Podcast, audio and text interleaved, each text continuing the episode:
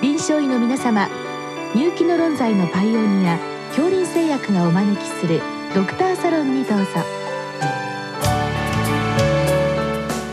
今日はお客様に帝京大学小児科教授小林重俊さんをお招きしております。サロンドクターは順天堂大学教授池田志学さんです。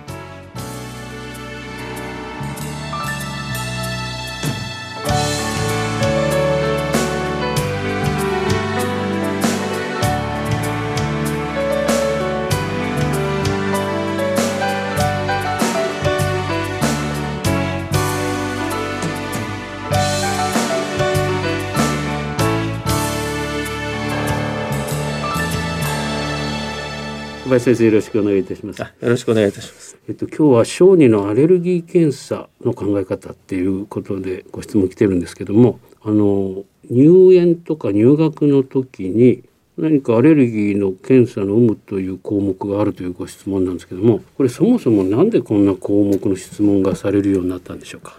まあおそらくはですけども、まあ保育園なり学校なり幼稚園なりが、まあ、アレルギーに対してちょっと過敏になっていると。えきちっとアレルギーが分かっているか知りたいというそういう欲求があるものだと思います。でこの場合あの鼻炎喘息があるわけではなくというご質問なんですけども あのやっぱり対象となるのは食物アレルギーなんでしょうか？そうですねあの食物アレルギーのアクシデントが一番多いかと思いますので、まあ、施設側としてはそういうことが起こってほしくないという思いがあると思います。何か給食とかで食べさせてそれこそショックになっちゃうと、はい、大変なことになるからといって、ね、まああらかじめ知っておこうということそうですねで今の、まあ、例えば東京都の統計で保育所で、まあ、初発でアレルギーが起こるというのが37%というようなデータも出ておりましてでも初発っていうとわからないわけですよね。はい。あの予測することはできませんし、たとえ前もって検査していたとしても、抗体上がってるとも限りませんので、予測することはできないと思います。ということはそれを何か起こった際にあ問題ないというふうにこう回答があったらそれがまあ自分たちの安全の担保になるというそういう考えなんですはい、私はそう思ってます。まあ全てそれで説明できるかどうかっていうと100%は言い過ぎかもしれませんが、まあ一種のエクスキューズであるというふうには思ってます。なるほど。でまあここのご質問にありますけども親としてはあそうかじゃあ検査したことないからやってみてもらってもいいかなということで、まあ、来ると思うんですけど、はい、実際にその何種類もこの検査できるものなんでしょうか、はい、あの医療保険の範囲内というものがございますので、えーまあ、大学病院とかあの丸めじゃない場合は13項目まで、えー、行うことができます。ただ丸めでやっているところはもうあの1人当たりのあのお金が決まっておりますのでたくさん項目やりますと持ち出しになってしまいます。うん、そういう意味ではやっぱり症状がないあのお子さんに検査をむやみにやるっていうことは医療経済上どうなんでしょうかね。はい、あの医療経済上はあのマイナスです。やはり無駄な検査はやっぱりするべきではないというふうに考えます。あの実際例えば陽性でもあの体の中にはアレルギー反応を抑える働きがいろいろありまして陽性でも症状のない方いっぱいいらっしゃるんですね。その場合は逆に陽性だということで除去されてしまうという過剰な除去を行われるというそういうことが起こり得るんですね。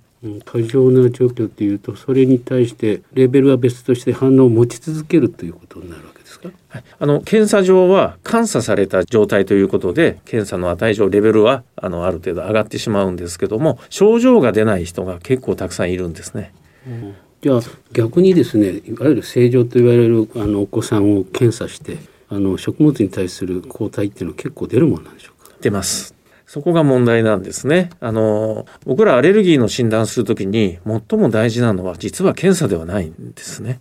症状が出てその時の状況はどうだったか何を食べてどのくらいの時間でどういう症状が出たかそれを詳しく聞くことが一番大事なんです。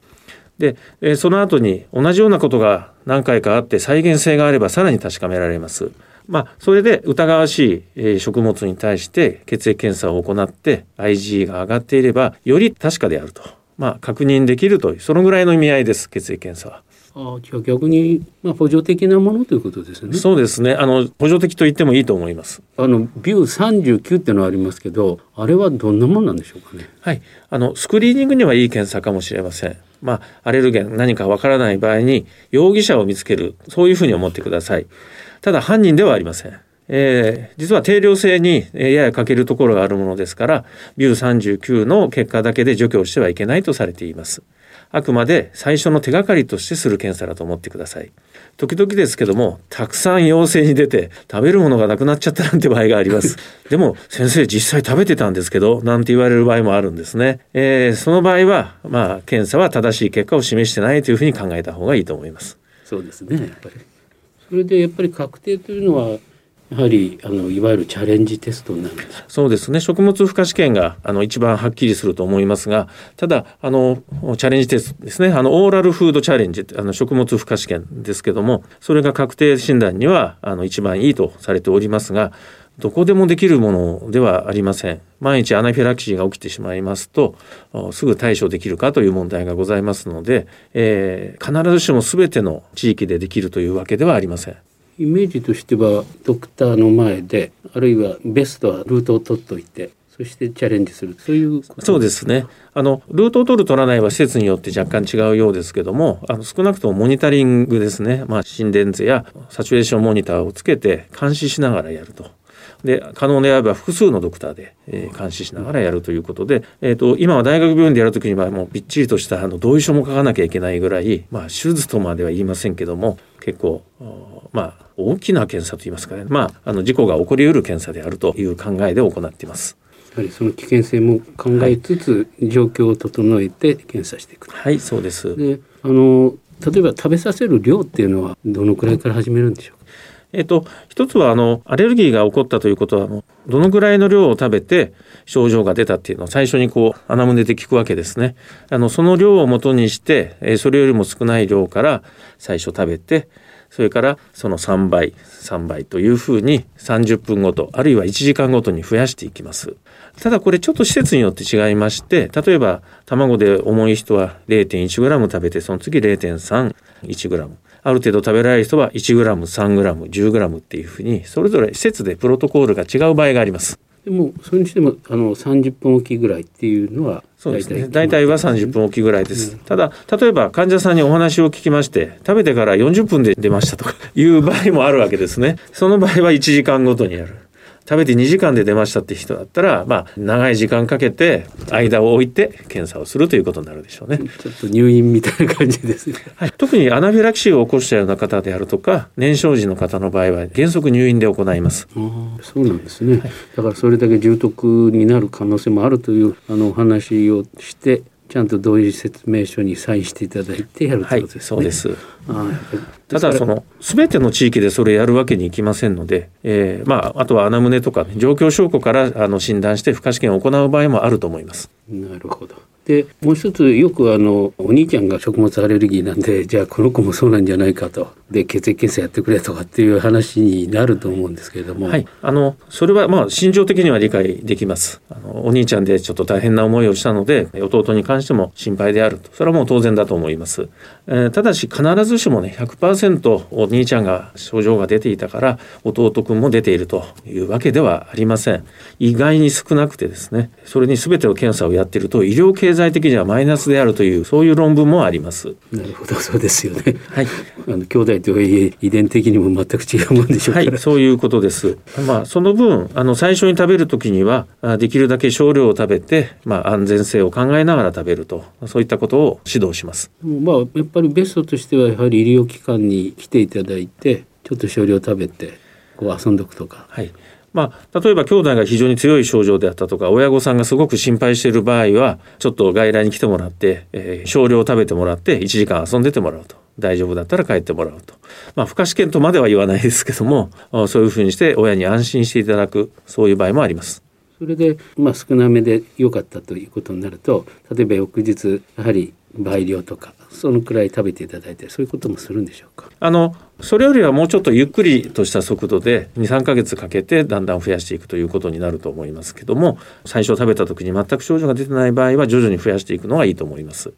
えー、と1日ごとに倍増ですとちょっともしかしたら途中で本当にあった場合に症状が出る人がいるかもしれないです。お家で症状出ると怖いです、ね、そうなんです。だからそこは慎重に週単位であの考えていった方がいいと思います。なるほどであのその他のあのアレルギーですけれども例えばアトピー性皮膚炎と鼻炎喘息とかございますけどこういう場合はやはり検査しなければいけないんでしょうか？えっと、例えば鼻炎が一番わかりやすいと思うんですがやはり原因がはっきりします。1型アレルギーと今あまり言わなくなったかもしれないですけどで、え説明できる症状なものですから抗原を知っておくということは大事だと思います。でもこれあの例えばあの保育園とか全然関係のないような感じがしますけどあの治療とか今後のケアの意味で知っておくことは大事なんですけども保育園で何か対処できることではないと思いますのであの保育園が検査をしてくださいっていうのはちょっと言い過ぎかなと思ってます。なるほど、はい、そういうことなんですね。はい、でまあおそらく一般の方たちってアレルギーっていうとあの保育園が想定しているその食物アレルギーでなくてやはりアトピー性皮膚炎とか鼻炎喘息ですよね。だから親御さんたちはやっぱりそっちの方にこう行きますよね。そうですね。あの今生活管理指導表というのがありましてまあそれはアレルギーのいろんな疾患がそこに項目として載せられているんですけどアトピーとかあの鼻炎も項目としてあります。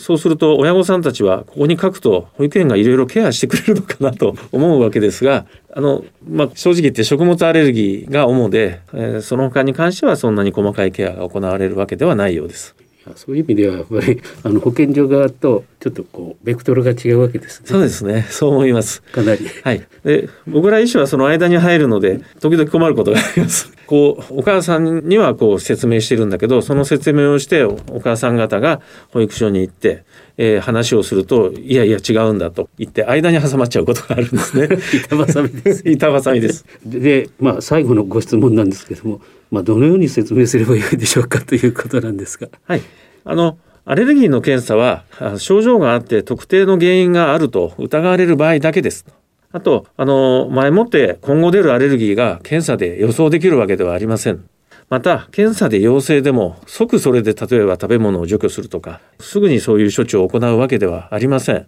えー、ということからアレルギーの検査は先ほどちょっと補助的という話が出ましたけどあのアレルギーが全てわかるわけではないので、えー、安易に行うべきではないと思ってますどうもありがとうございました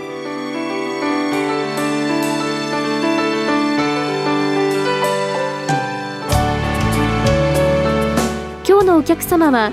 帝京大学小児科教授小林重俊さん。サロンドクターは順天堂大学教授池田志学さんでした。それではこれで恐林製薬がお招きしましたドクターサロンを終わります。